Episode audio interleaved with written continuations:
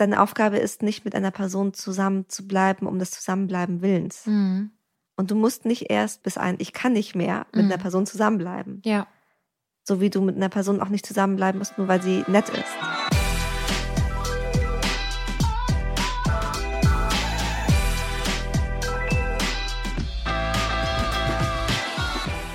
Hello Lovers, mein Name ist Dr. Sharon Brehm und ich bin Paartherapeutin und Autorin.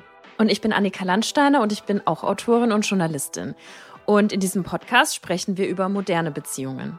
Und heute geht es um das Thema Krisen, beziehungsweise wie wir in einer Beziehung mit Krisen umgehen können. In dieser Folge beleuchten wir, wie man am besten mit Krisen umgehen kann, anhand von den großen Beispielen Depression oder Jobverlust.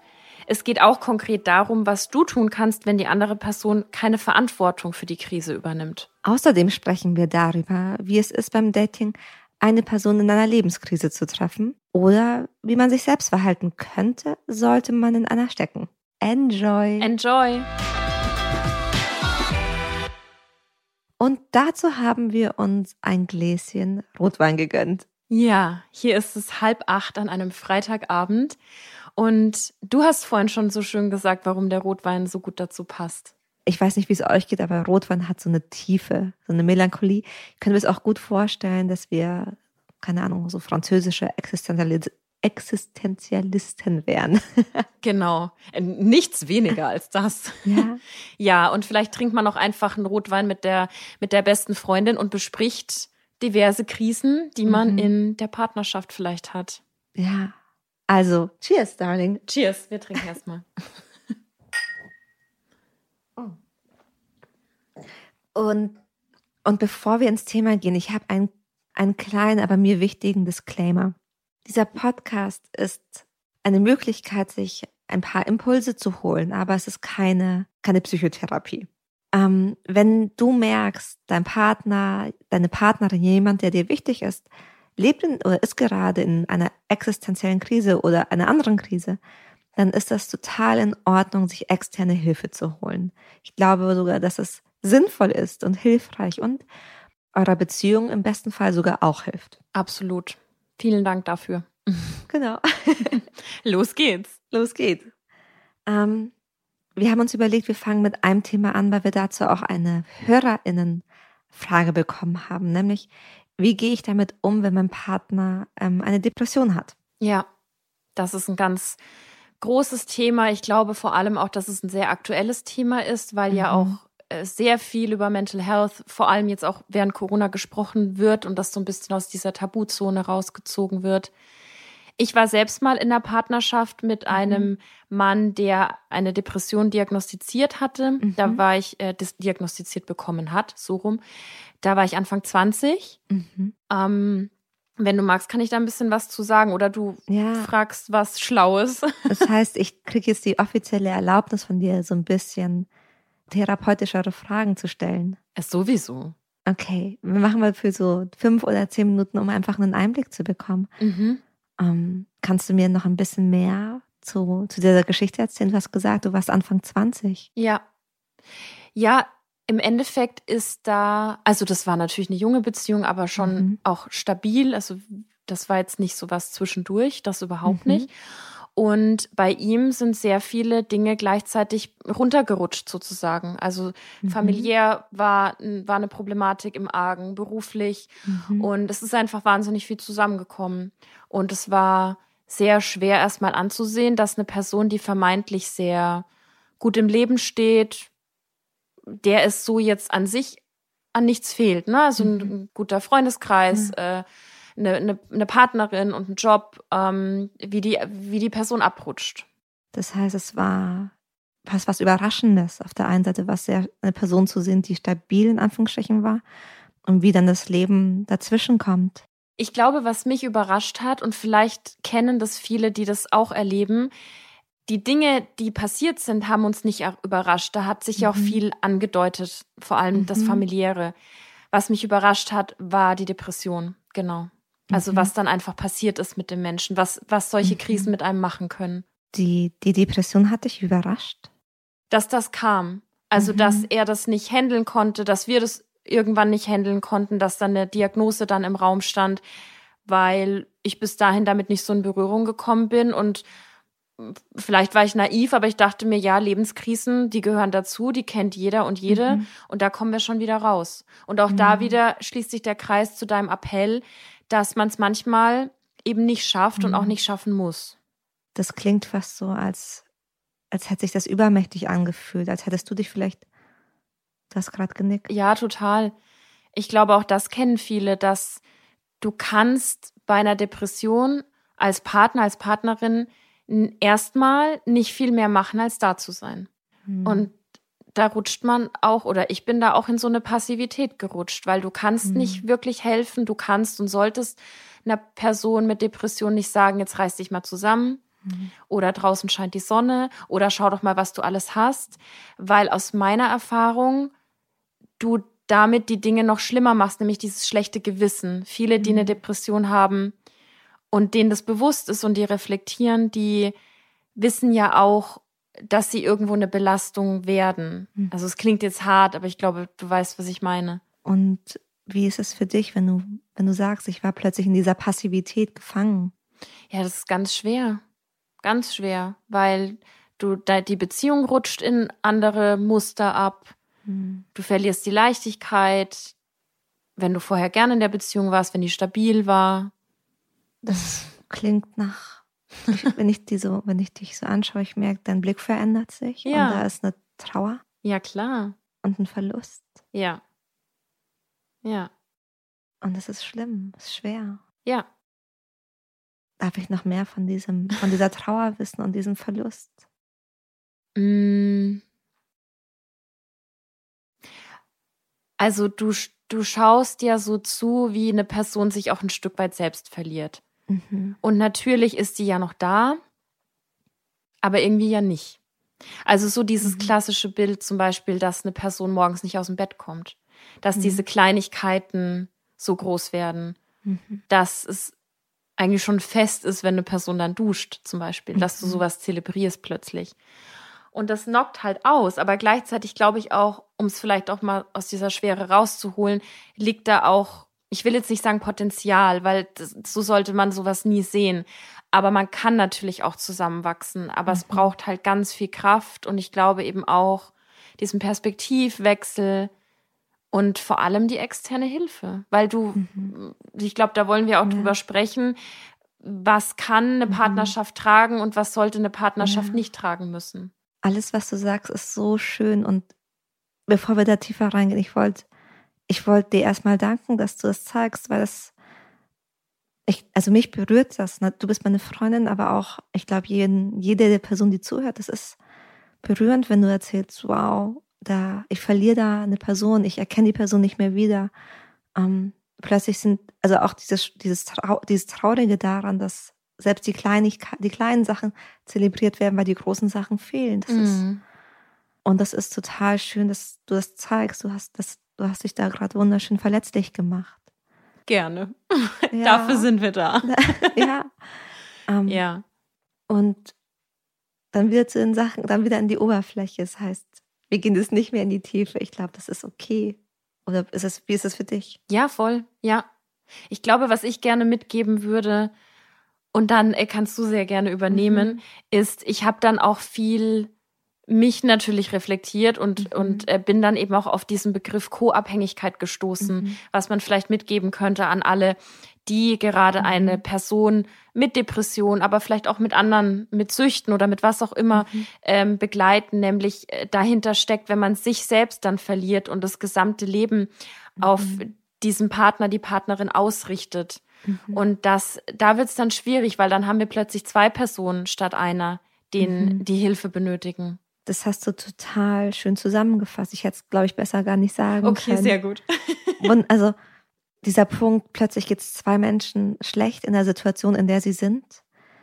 Ähm, was ich vielleicht noch ergänzen kann, meistens kommt diese Co-Abhängigkeit, ähm, die kommt aus einem ganz tiefen Wunsch für die andere Person da zu sein. Ja. Das klingt so schlecht, wenn man sagt Co-Abhängigkeit, aber für, für einen Moment möchte ich zumindest sagen, das kommt aus einer positiven Intention heraus. Absolut. Und sich aber bewusst zu machen, manchmal bedeutet was Gutes oder was, was Hilfreiches, was Heilendes zu tun, auch was kontra ja, zu tun, etwas, was sich vielleicht seltsam anfühlt. Mhm. Ja. Weil, wenn dann zum Beispiel, keine Ahnung, wenn eine Depression im Raum ist, vor zehn Jahren war das ein, würde ich sagen, schon noch sehr viel schambehafteteres Thema als heute. Voll. Auch Süchte, auch andere Krank äh, psychische Krankheiten sind ja nach wie vor leider stigmatisiert. Ja. Ähm, dann möchte man die andere Person natürlich auch vor dieser Scham schützen. Mhm. Auch wenn die ungerechtfertigterweise ist. Mhm. Nur weil man eine Krankheit äh, hat, ist man ja nicht ähm, kaputt, ein Problem, was auch immer. Ganz im Gegenteil, es ist einfach Teil des Lebens. Ja. Es entspricht nicht deiner Identität. Ja. Genau. Es entspricht nicht deiner Identität. Und gleichzeitig ist es so wichtig, sich dessen bewusst zu machen, weil man damit, mit dieser, mit dem ich gebe zu viel in dich und ich fokussiere mich nur noch auf dich, manchmal auch in ein Ungleichgewicht fällt. Ja. Mhm. Ungleichgewicht im Sinne von, eine Person bekommt die ganze Aufmerksamkeit. Mhm. Oder die Bedürfnisse der einen Person stehen im Vordergrund. Mhm. Also es ist wichtiger, dass die Person, die krank ist, Bettruhe hat, als dass dein Bedürfnis nach Abenteuer, Freiheit, äh, rausgehen, das Leben genießen. Ja, ja. Und auf den ersten Blick kann man das total nachvollziehen. Das ist, glaube ich, erstmal total sinnvoll ähm, und auch normal, wenn man die Person liebt, sich selbst hinten anzustellen. Mhm. Also für eine gewisse Zeit ist es wahrscheinlich absolut essentiell und spricht ja auch für die Beziehung, dass man, dass sich da was verschiebt und dass man mhm. erstmal für diese Person da ist. Das ist ja auch wichtig. Die Frage ist dann eben nur, woran merkt man, dass es vielleicht jetzt zu lange ist? Du meinst, dass man inzwischen emotional verhungert? Zum Beispiel, ja. Oder dass man sich, sich selbst dann vergessen hat, dass man sich selbst bei allem hinter, hinten anstellt, dass man selbst mhm. vielleicht gar nicht mehr weiß, wie eigentlich Freude ist, wie ist mhm. eigentlich ein leichter Tag. Wie war das? Da, jetzt frage ich doch nochmal nach deiner Geschichte, ja. weil du hast es so schön erzählt. Wie hast du es gemerkt? Ich habe es gemerkt, indem ich mich so gefragt habe, eben, was mache ich noch für mich? Mhm. Und vor allem auch, was mache ich komplett ohne meinen Partner? Also zum Beispiel, gehe ich noch aktiv, sagen wir, in einen Kurzurlaub mit einer Freundin, mhm. weil ich ihm zutraue, dass er diese drei Tage alleine packt. Mhm. Und wenn da zum Beispiel immer die Antwort Nein ist und wir reden nicht vom akuten Anfangszustand, sondern sagen wir nach einem Jahr oder so oder mhm. nach einem halben Jahr, whatever, dann wird es, glaube ich, schwierig. Mhm. Das heißt, wenn du das Gefühl hast, ich bin eigentlich, ich bin für die andere Person verantwortlich. Ja, genau, verantwortlich, ja. Und ohne mich ist die andere Person, keine Ahnung, in Anführungsstrichen nicht mehr lebensfähig. Ganz ehrlich, ja. Also ich bin, auch wenn mir bewusst war, dass diese Person überleben kann und in mhm. Behandlung ist und da rauskommt, hatte ich trotzdem durch die Nähe das Gefühl, wenn ich nicht da bin, überlebt die nicht. Mhm. Und das ist eine, das ist eine Verantwortung, die man sich auferlegt, die brutal ist. Total, die ist richtig schwer und du kannst die vor allem auch nicht, also du kannst sie nicht tragen. Also es ist so, als würde ich dir einen Job geben und du kannst ihn nicht ausführen. Ja. Also als würde ich dir sagen, Anni, ähm, jetzt werde mal äh, Freediving Instructor. Ich weiß nicht, du tauchst glaube ich nicht, ne? Immer so Anfängerkurse gemacht, aber ich könnte safe kein Freediving Instructor sein. Nein, absolut. Genau, und so, so ist es aber ein bisschen, wenn, ja. Mhm. Also wir können nicht das Leben einer anderen Person für sie führen. Und wir müssen nicht. Wir müssen nicht. Ja. Und ähm, ich meine, viele, ich glaube, viele TherapeutInnen bringen sowieso das Beispiel, wenn jemand so einmal trinken ist und ich gehe jetzt nicht schwimmer hin, ähm, dann zieht es mich meistens auch mit in die Tiefe. Ja.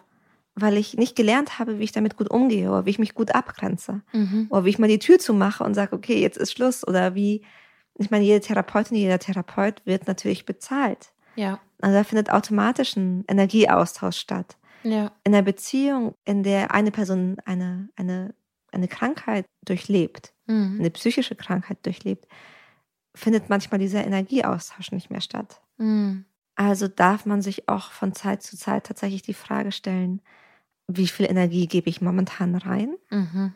Wie viel kriege ich zurück auf so einer Skala, keine Ahnung, von 1 bis 10? Absolut. Das verdeutlicht das oft so einfach, wenn man an so einfache mhm. Beispiele rangeht. Das finde ich gut. Ähm, was Sinn macht, ist natürlich auch sich zu überlegen, was kommt bei der anderen Person an. Mhm. Mm, merkt die Person, dass sie momentan viel Energie zieht? Merkt sie es nicht? Ja. Ähm, einfach um abzugleichen, okay, bin ich da komplett verschoben mhm. oder auch nicht?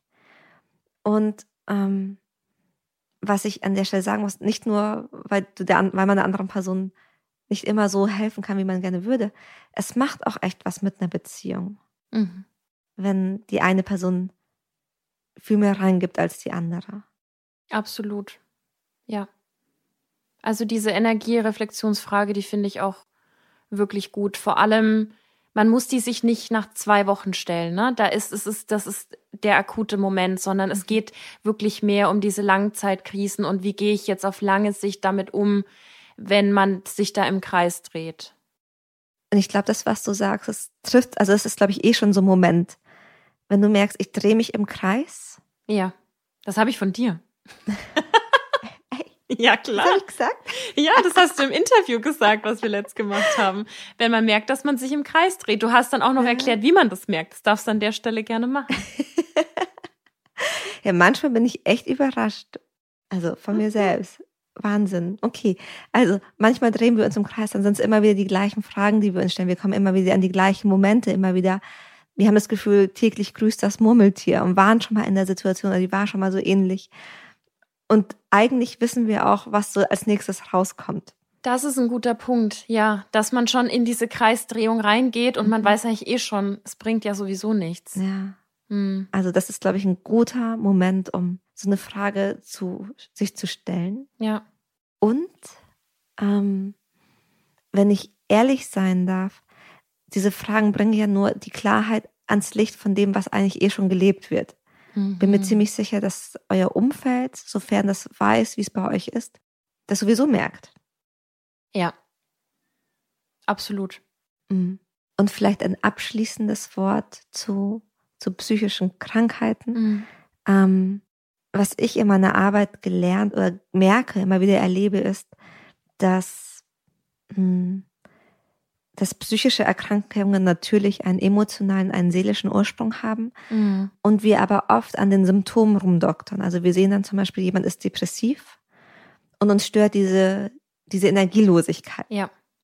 Und dann versuchen wir ja die Person am Symptom, keine Ahnung, also das Symptom zu bekämpfen. Ja. Oder wir sehen, um was anderes an psychische Krankheiten reinzubringen, eine Sucht. Mhm. Und denken uns, boah, mich stört aber, dass du, keine Ahnung, die ganze Zeit so viel einkaufst, zu viel trinkst, zu viele Drogen konsumierst, was ja. auch immer, ja. ohne uns wirklich anzuschauen, was eigentlich unten drunter sind. Es liegt immer was drunter, immer. Äh, finde ich super wichtig, was du sagst. Und ich glaube auch, dass das dann, also weißt du, wenn ihr, sagen wir, eine Person kifft super viel, so, und die Partnerin stört das, ähm, dann haben die ja auch immer die ähnlichen Streitmuster. Mhm. Wenn ich aber in dem Moment anerkenne, dass unter dieser Sucht oder was auch immer die Person macht, irgendein Bedürfnis liegt, mhm. dann komme ich auch aus dem Streitmuster raus. Mhm. Weil dann streite ich halt nicht mehr über die Sache. Ja. Sondern habe eine andere Perspektive. Hab vielleicht Mitgefühl. Sag, Baby, what's the problem? Und dann kannst du mal, kannst du mal beleuchten, was wirklich das Problem ist. Oh ja, Baby, what's the problem? Ja. Ich glaube, manchmal dieses nochmal nachfragen und Interesse haben und auch der Person zu signalisieren, hey, du bist doch viel mehr als das. Ja. Das kann sowas Bekräftigendes sein, wenn man die Person wieder als Ganzes sieht und nicht nur so als zweidimensionale oh, Diagnosebescheinigung. Ja, 100 Prozent. Oder? Ja. Also, oh, also wir, wir, wir wollen ja manchmal so, also wir alle, wir möchten auch dreidimensional sein. Bitte ne, mit so allen Tiefen und Schwächen. Ja. Und nur weil ich eine Krankheit habe, heißt es nicht, ich bin sonst kein Mensch mehr. Ich meine, obviously. Gerade dadurch vielleicht sehr menschlich, absolut.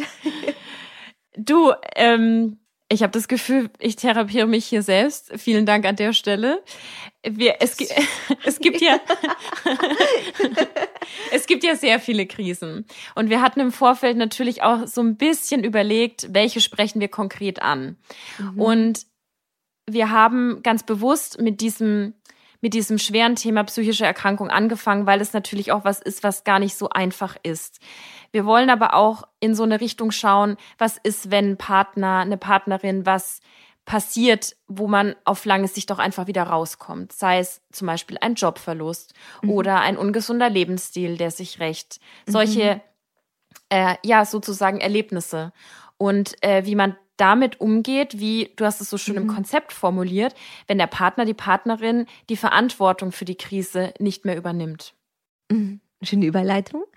Also, ähm, ich habe da auch an Fallbeispiele aus meiner Praxis gedacht, um das ist einfach mal stereotyp zu sagen.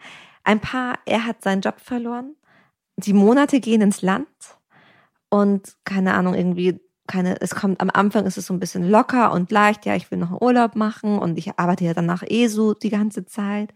Und dann vergeht ein Monat, vergehen zwei Monate die Freundin hat dann das Gefühl, okay, irgendwie kommst du nicht mehr aus dem Pushen und du liegst die ganze Zeit auf der Couch und irgendwie ist nicht mehr die Wohnung aufgeräumt und geschweige denn irgendwie ein neuer Job. Mhm. Und irgendwann ähm, merkt sie, dass es so kippt und dann wird sie wütend. Ja. Und wenn er dann so einen schlechten Tag hat oder wenn er einen gut, egal, egal was, eigentlich ist sie so ein bisschen nölig. Mhm. Ist noch nicht so eine, ich sag mal, so eine ganz offenkundige Aggression, mhm. aber so, dass die andere Person zumindest sagt, keine Ahnung. Baby, what's the problem? Genau, Baby, what's the problem? Und ähm, was dann hier, was wir in der Arbeit zum Beispiel herausgefunden haben, war, mm, dass die, dass die Freundin in dem Fall natürlich nicht wütend ist. Es ist nicht, dass sie sagt, du bist ein schlechter Mensch oder du hast mir wehgetan oder du hast eine Grenze überschritten. Das mhm. wären ja alles gute Gründe, um wütend zu sein. Mhm. Es ist viel eher das Gefühl von, ich bin der Beifahrer und ich bin dem gerade so ohnmächtig ausgeliefert, was du tust. Mhm. Ich stehe gerade daneben und sehe, wie du dein Leben an die Wand fährst. Mhm. Und du bist mir viel zu viel zu viel zu wichtig, als dass ich das zulassen kann. Ja. Aber du machst nichts. Ja. Du machst einfach nichts. Das kann rasend machen. Ja. Das kann rasend machen. Ja. Ja, ja, total. Ähm, und dann ist da schon natürlich die Frage, wie kommt man da raus? Hast du eine, das klang so, ja, ich kenne das Gefühl von, das macht mich so rasend, wenn ich daneben sitze und mir denke so, mich macht es generell rasend. Das ist aber auch so meine Baustelle. Ich habe das auch in Freundschaften. Ich habe zum Beispiel eine Freundin, die ist irre unglücklich äh, mit ihrer Arbeit. Und ich verstehe das zu 100 Prozent, mhm. aber ich habe mein Leben lang als Freiberuflerin meine Jobs und Aufträge gewechselt mhm. wie Unterwäsche. So, ich habe damit sexy? gar super sexy an der Stelle. Nee, überhaupt nicht. Aber ich habe wenig Probleme damit, so Jobs zum Beispiel abzusagen, weil ich keinen Bock mhm. drauf habe oder so, oder weil ich da nicht dahinter stehe oder mhm. so. Und ich bin auch oft gesprungen aus Jobs, wo ich aber nicht wirklich Geld hatte und mhm. so.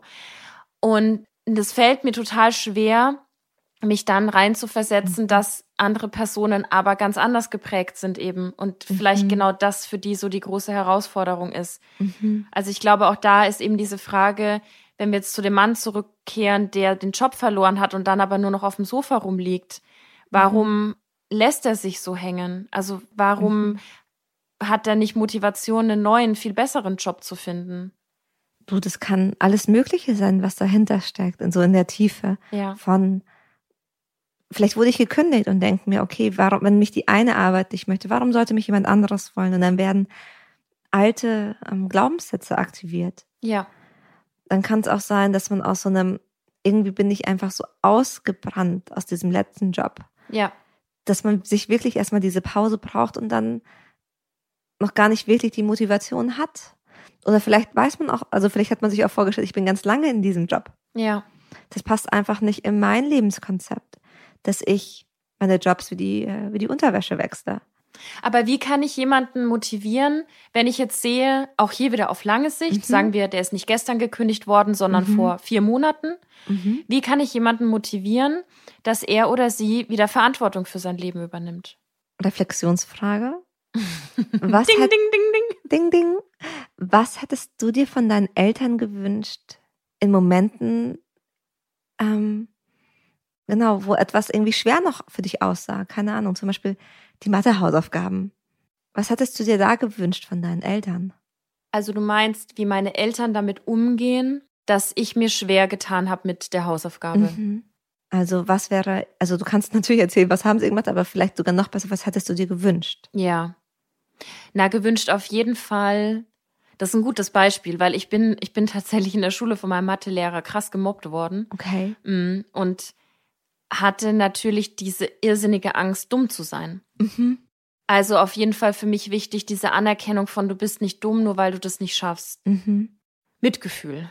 Ja. Wahrscheinlich, oder? Äh, total, wahrscheinlich. Also ich, also ich kann mir das, wenn ich so, also als Kind, wenn ich dann mit meinen Eltern zusammensitze und dann dauernd das Gefühl habe, ja, ich bin doof, weil die, mhm. wenn dann mhm. Eltern daneben sitzen und so mit den Füßen scharen und sich denken, das kann doch nicht so schwer sein. Ja. Dann fühlt sich das noch blöder an. Weil du, wenn es so leicht wäre, hättest du es ja offensichtlich gemacht. Ja. Also der Satz ist auch so gut, weil ich sehe den auch im Erwachsenenleben, wenn mhm. dann diese Person auf dem Sofa liegt und du kommst rein nach deinem Arbeitstag und sagst, es kann doch nicht so schwer sein. Der liegt natürlich nahe und mhm. der darf vielleicht auch mal fallen und es darf auch mal gestritten werden. Das ist ja alles, alles kein Ding. Wir sind ja, ja alle voll. nicht perfekt. Nur wenn wenn der zu mir gesagt wird, dann macht das viel mit mir. Dann mhm. fühle ich mich dumm oder doof oder nicht, nicht fähig, mein mhm. Leben zu leben. Voll. Und dann, also ich, ich mich auch ehrlicherweise, würde ich da auf der Couch sitzen und dann kommt so, ja, hast du schon mal überlegt, eine Bewerbung zu schreiben? Nee, kam mir noch nie in den Sinn. ja, oder hast du schon mal überlegt, das so und so zu machen? Ja. Ja, also ich glaube, da wäre je, also die Reaktion ist dann entweder, also ist wahrscheinlich offen, also nach außen sowas wie, ja, ich ignoriere es Mhm. Und tu so, als hätte, als hätte ich es nicht gehört. Mhm. Was soll ich mhm. dazu sagen? Oder ich streite, ja, warum tust du mir, also warum bist du da so nölig mit mir? Ja. Und fordere quasi auch wütend dieses Mitgefühl ein. Oder ich bin, keine Ahnung, erst recht demotiviert. Ja.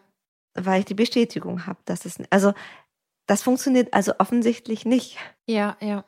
Der anderen Person die ach so einfache Lösung aufzuzeigen ich glaube, ich hätte mir auch, ich hätte mir auch gewünscht, dass mir Mitgefühl oder auf die Bedürfnisse oder mhm. nachgefragt. So, warum ist es, also, was macht es für dich so schwer? Was ist gerade die Herausforderung für dich? Ja. Dann hätte ich sagen können, ja, ich mag das nicht, weil mein Mathelehrer hat Missgefühl gegeben. Ich bin doof. Ja. Deswegen glaube ich, ich kann es nicht. Und das braucht eine ganz andere Lösung als, ja, ich wurde in der Schule gemobbt, weil ich war so gut in Mathe und deswegen will ich nicht mehr so gut sein.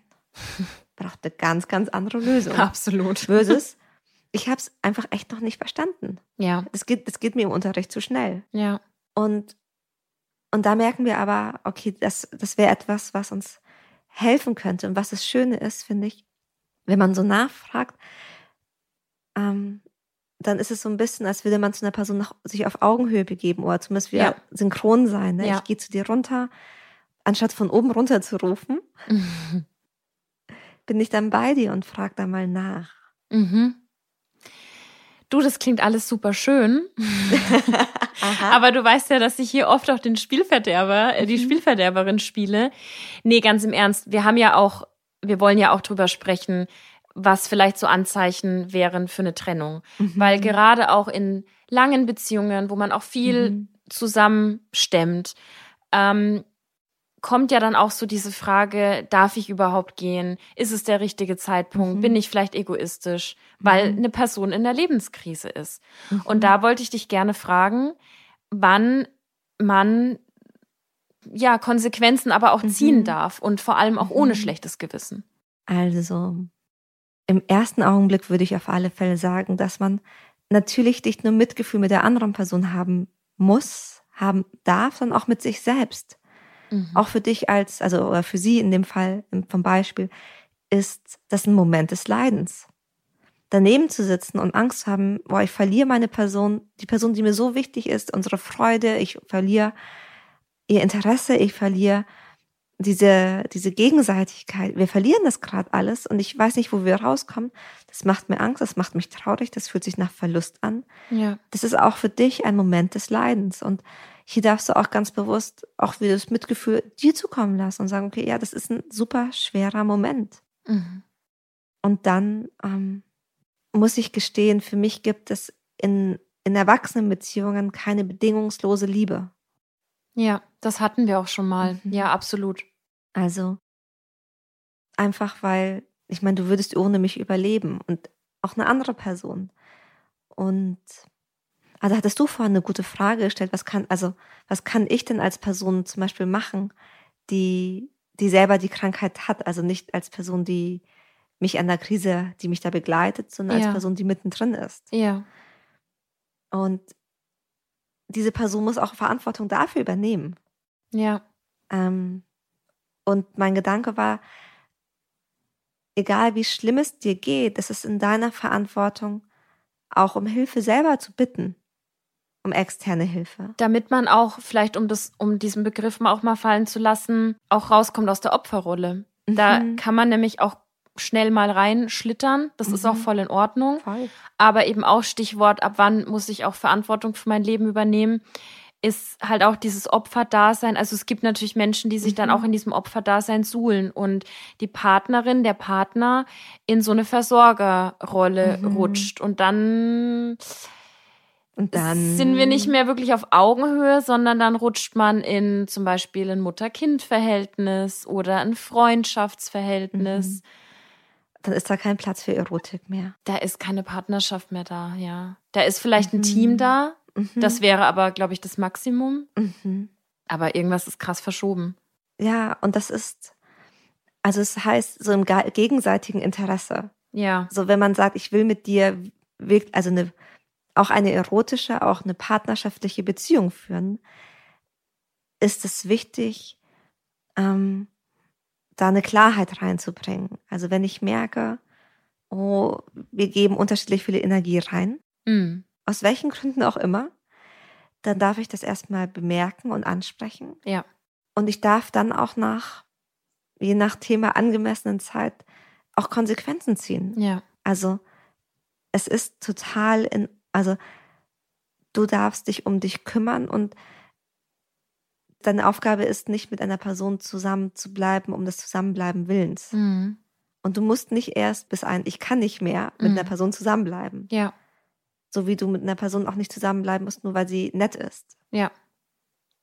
Ja, 100 Prozent. Mhm. Es klang gerade so, als du von der Opfer, von der Opferhaltung gesprochen hat, hast, dass das schon auch etwas ist, was du kennst. Mhm. ich kann mir gut vorstellen, bestimmt nicht als Person, die, die sich selbst als Opfer stilisiert. Ähm, kannst du, hast du eine Idee, wie du es definieren würdest? Was genau? So, also woran merkst du, dass eine andere Person sich gerade als Opfer, also in diese Opferrolle kippt? Also da schwingt auf jeden Fall eine gewisse Passivität mit so, mhm. dass so, ich lasse das Leben passieren und wenn dann was passiert, mhm. was mir nicht taugt, ah. dann finde ich das doof. Mhm. So, also so ein konstantes Jammern ja, und mir, mir passiert das Leben. Genau, genau. Also ich rede auch da nicht von so Einzelmomente. Wir haben alle mal einen beschissenen Tag und wir sind alle auch mal genervt vom Leben mhm. per se. Ja.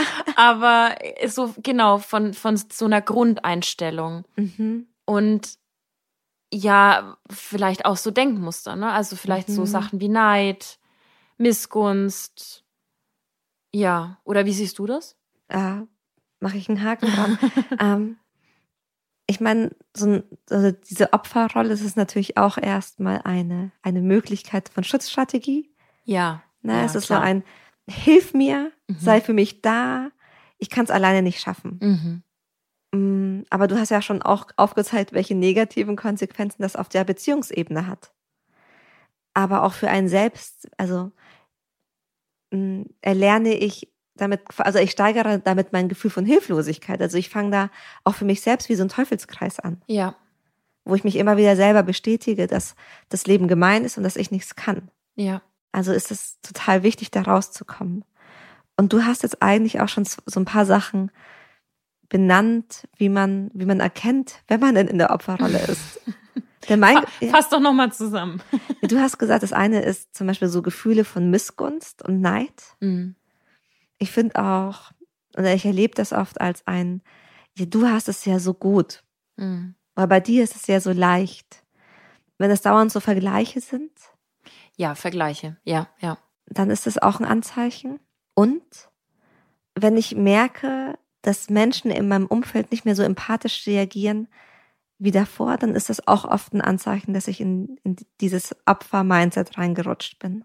Ah, du meinst also, wenn, wenn ich zum Beispiel mit meiner besten Freundin schon ein, zwei Mal über meinen Jobverlust gesprochen mhm. habe und die hat vielleicht sehr viel wertvolle Dinge gesagt mhm. und beim dritten, vierten, fünften Mal beschwere ich mich weiterhin um, über die gleichen Sachen und die zieht sich dann irgendwann zurück oder sagt halt, hey, pass mal auf, ich, ich kann jetzt einfach nicht mehr so. Genau, also wenn sie, wenn sie es sehr, also wenn sie es sehr klar kommunizieren kann, dann sagt sie sowas, du, ich kann heute nicht oder ich ja. habe meine eigenen Themen.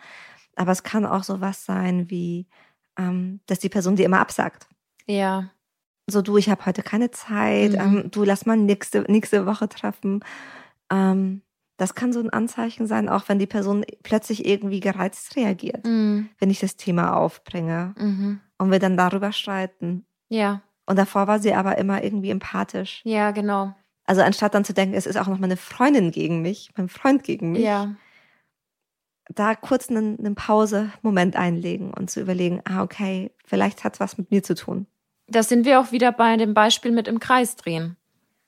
Also ich kann halt auch nicht fünf, sechs, sieben Mal meiner Freundin das gleiche Thema auftischen. Dafür ist sie auch als Freundin nicht da. Das, das ist einfach too much. Ja, also ich glaube, das, das Problem ist auch hier so ein Gefühl von, wenn man sitzt so außen und hört sich das an und dann ist man da so machtlos, also man kann nichts verändern. Ja. Und was ich bei vielen höre, ist dann irgendwann auch das Gefühl, du willst ja gar nichts verändern. Mhm.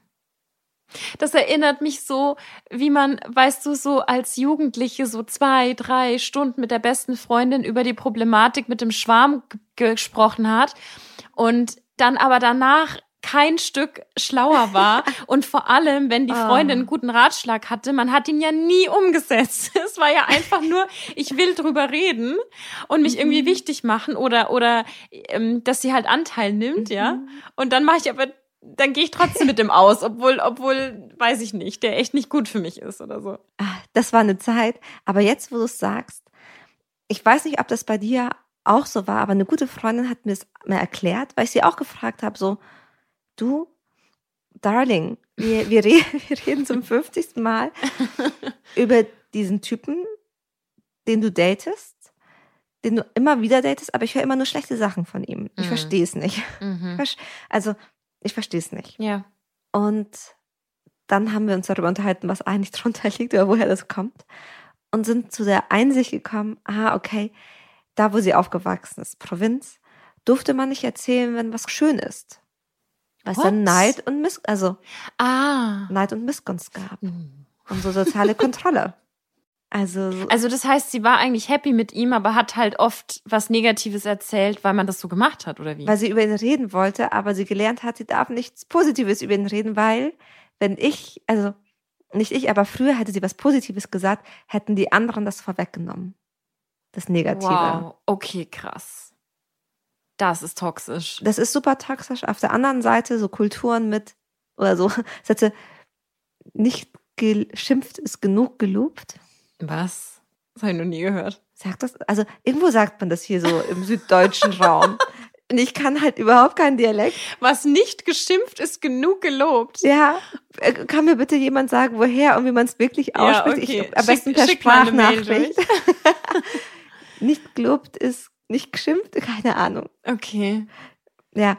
Also, ja, ich verstehe, was du meinst, absolut. Also, Entschuldigung, unsere beiden Väter kommen doch aus Franken. Auch da ist doch so, da wird, da wird nicht viel gelobt. Ja, das stimmt. Das stimmt. Und wenn dann nichts kritisiert wird, dann hast du eigentlich eh schon gewonnen. Mhm. Ja, okay. Ja. Und was ich damit sagen wollte, also auch da unter diesen, diesem Opfersein gab es irgendeinen anderen Grund. Ja. Kommunikation. Das äh, ist, äh, stellen wir sowieso immer wieder fest. Es ist nicht einfach. Und ich glaube auch an der Stelle vielleicht auch mal gesagt, man muss auch nicht immer unter jede Schicht gucken und reflektiert sein. Das, das, was wir hier an Tipps mitgeben, ist nichts, was man jeden Tag umsetzen kann. Was? Das sind wirklich Inspirations, außer Sharon. Obviously. Aber die Otto-NormalverbraucherInnen können das wahrscheinlich nicht. Man muss es auch nicht. Es macht auch manchmal super viel Spaß, Blödsinnigkeiten und keine Ahnung über ICQ und MSN und weiß ich nicht zu quatschen. Voll. mm. Apropos ICQ und MSN. Ich oh, oh. Dating. Dating. So. Wir versuchen ja immer auch die Singles mit reinzuholen, auf jeden Fall. Und ich fand es total wichtig, was du eben gesagt hast. Es kann ja eben auch sein, dass man entweder selbst in einer Lebenskrise steckt und trotzdem aber Bock hat zu daten. Oder die andere Seite, man lernt eine Person kennen und stellt fest, die steckt gerade in einer Lebenskrise. Beides ist relativ komplex. you go. naja, das, also, wenn man drüber spricht, ist es eigentlich gar nicht so komplex. Mhm. Ähm, die Sache ist die, wir sind in einem Alter, da, da kann auch mal eine größere Liebes Lebenskrise da sein. Das ist nicht nur die Krise, Gott, ich habe die fünf in Mathe. Wobei die Krise hätte ich gerne wieder zurück. ähm, keine Ahnung, das sind Scheidungen, das sind Trennungen, Frage, äh, keine Ahnung, kranke Kinder. Ja. Ähm, ja, absolut. Jobverlust, das sind Eltern, die wir pflegen müssen. Das sind nochmal Themen, die binden sehr viele Gedanken und die bringen eine Schwere mit.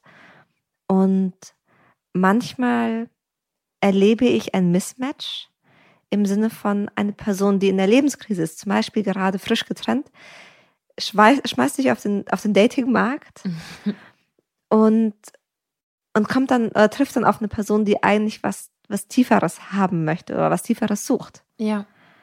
Und in solchen Fällen funktioniert es oft nicht, weil die Person, die so gerade aus der Trennung, gerade aus der Scheidung rauskommt, oft Spaß möchte oder Leichtigkeit oder ja. Freude. Ja, ja. Also das noch nicht ein, ich bin schon, ich möchte wirklich eine Partnerin, einen Partner fürs Leben wieder. Ja. Oder für den nächsten Lebensabschnitt, als vielmehr, ich will mich wieder gut fühlen. Ja. Was würdest du raten für so eine, also sagen wir, eine Person, die Leichtigkeit mhm. sucht oder was Unverbindliches, um mal mhm. im Sprachjargon der, des Online-Datings mhm. zu bleiben, datet eine Person, die aber auf der Suche nach einer Beziehung ist. Ich glaube, da braucht es viel Ehrlichkeit sich selbst gegenüber erstmal. Ähm, wenn ich die Person bin, die eigentlich merkt, ich will, ich will gerade nur was Leichtes, weil ich diese Schwere allein nicht aushalten will. Ja. Dann darf ich in meinem, also das ist manchmal komplex, weil jetzt kommt es doch komplex, weil die Person, die die was langfristiges sucht und die eine Tiefe sucht, die bleibt natürlich auch bei mir, wenn es mir schlecht geht. Die hört ja. sich an, was meine Themen sind, die, ja. ähm, mhm. die tröstet mich, die, die schenkt mir Lebensmut. Ne, die ist, die akzeptiert mich auch in Momenten, in denen es mir nicht so gut geht. Und das fühlt sich schön an. Aber das sollte man nicht ausnutzen. Ja, weil die andere Person, die trägt mich mit oder die hält mich mit, weil sie sich wünscht, mit mir mehr zu haben. Ja. Aber eigentlich ist das ja gar nicht das, was ich ihr geben kann. Mhm. Mhm. Weil ich gerade selbst noch gar nicht, also, und dafür gibt es ja ehrlicherweise uns als TherapeutInnen. Mhm. Dafür gibt es einen Beruf. Ja, ja. Wo man, wo man hingehen darf, wenn man merkt, das ist gerade zu schwer. Ja. Mhm. Und die umgekehrt, wenn ich dann in so einer Lebenskrise bin und jemanden date, der aber nur Spaß haben will, es kann schon auch mal sein, dass eine Person mir diese Schwere auch ansieht und sagt, okay, eigentlich mit dir kann ich gerade nicht diesen Spaß haben. Ja. Und dann ist das natürlich ein doofes Gefühl, weil man sich denkt, okay, ich bin in dieser Lebenskrise. Ja. Aber ich bin so einsam. Was mache ja, ich? Ja. Und um ehrlich zu sein, die, also das klingt vielleicht hart, weil ich weiß, dass wir, dass das Leben gerade ja eh schon hart genug ist. Und ich wünsche dir sehr, wenn du gerade selbst in einer Lebenskrise bist und dich angesprochen fühlst, dass du wieder Leichtigkeit spürst. Und ich wünsche dir dass du dir erlaubt, erlaubst, externe Hilfe in Anspruch zu nehmen. Mhm. Ja. Weil wenn du die andere Person für diese emotionale Regulation benutzt, ohne in den Austausch zu gehen, dann benutzt du die Person. 100 Prozent. Ja. Und vielleicht aus Sicht der Person, die die da vielleicht ein bisschen skeptisch ist, so von wegen, was, was will die andere Person eigentlich? Sucht die vielleicht nur Leichtigkeit und ist nicht so wirklich an mir interessiert? Die Frage ist schwer, aber ich glaube schon, dass sie gestellt werden sollte, wenn man eben unsicher mhm. ist, dass man einfach mal sagt, was suchst du eigentlich? Warum bist du zum Beispiel auf der Dating-App? Warum, mhm. warum sitzen wir hier auf dem mhm. Sofa? Mhm. Und vielleicht ähm, ist jetzt echt nur ein spontaner Impuls, aber wenn man sich das nicht traut, direkt zu fragen, vielleicht kann man es ja auch insofern fragen, dass man sagt, hey, wo stehst du eigentlich gerade im Leben oder was suchst du mhm. gerade im Leben? Und sich dann so mhm. rantastet. Mhm. Das sind super schöne Fragen. Das war, wo stehst du gerade? Ähm, was suchst du? Ähm, man darf auch tatsächlich selber sagen, was man möchte. Ja, absolut. Ja, stimmt. Vielleicht kann man auch einfach selbst sagen, was man möchte, weil es mhm. einfacher fällt und im besten Fall sagt die andere, also mhm ganz ehrlich, wenn, wenn ich sage, hey, ich suche eine tiefe Beziehung, weil ich seit drei Jahren Single bin, dann sollte die andere Person schon so ehrlich sein und sagen, ich war jetzt 15 Jahre in der Beziehung, das ist das Letzte, was ich suche. Ja, wobei, man kann, also Menschen können sich schon auch manchmal echt gut selbst anlügen. Absolut, deswegen als Reminder, dass man ja. wirklich ehrlich zu sich ist. Mhm. Ähm, ja, das ist so wichtig, selbst zu sich ehrlich zu sein was mir auch noch aufgekommen ist, also als Gedanke, auf diese Reziprozität zu mhm. achten, also Gegenseitigkeit. Mhm. Erzählst nur du mir von deiner Lebenskrise oder erzähle ich dir auch von meiner Lebenskrise? Zum Beispiel. Hey, zwei in der Lebenskrise. Dann, also dann, aber dann kann man sich gegenseitig stützen, dann ja. ist das nochmal was anderes. Ähm, und daraus kann sich oh, ja immer noch was das anderes. Ende von allem. es, es, kommt echt auf die Person drauf Absolut. an. Ähm, aber dann ist es zumindest gegenseitig. Mhm. Genauso wie helfe ich dir, dein Leben auf die Reihe zu geben oder andersherum. Also hilfst du mir auch. Ja. Und vertraust du, also vertraue ich dir so viel wie du mir. Also, oh, das ist auch schön. Also mhm. im Sinne von, die andere Person hat dir ihr komplettes Leben schon so in den Schoß gelegt. Mhm. Und die andere Person weiß hart ausgesprochen noch nicht mal, wie der Nachname ist. Ja. Dann würde ich hellhörig werden. Was? Das war jetzt so, so süß. Schade, dass ihr es alle nicht gesehen habt, weil es war so wirklich süß. Dann würde ich hellhörig werden. Ja, absolut. Da gehe ich total mit. Ich finde, das ist auch ein schönes Abschlusswort, um diese doch recht komplexe Folge nochmal zusammenzufassen. Was sagst du? Sehr gerne. Let's go. Ich schlage mal vor, wir gehen diese Themenkomplexe mhm. durch. Das eignet sich heute ganz gut, gell? Gerne. Dann fangen wir doch mal mit den sozusagen psychischen Erkrankungen an. Was ich mhm. da für mich mitgenommen habe, ist, wenn man so eine Person eben begleitet, auch hier nochmal für den Fall, dass es schon länger geht. Wir reden mhm. nicht von der ak akuten ähm, Situation, wo sich alles auch verschieben darf.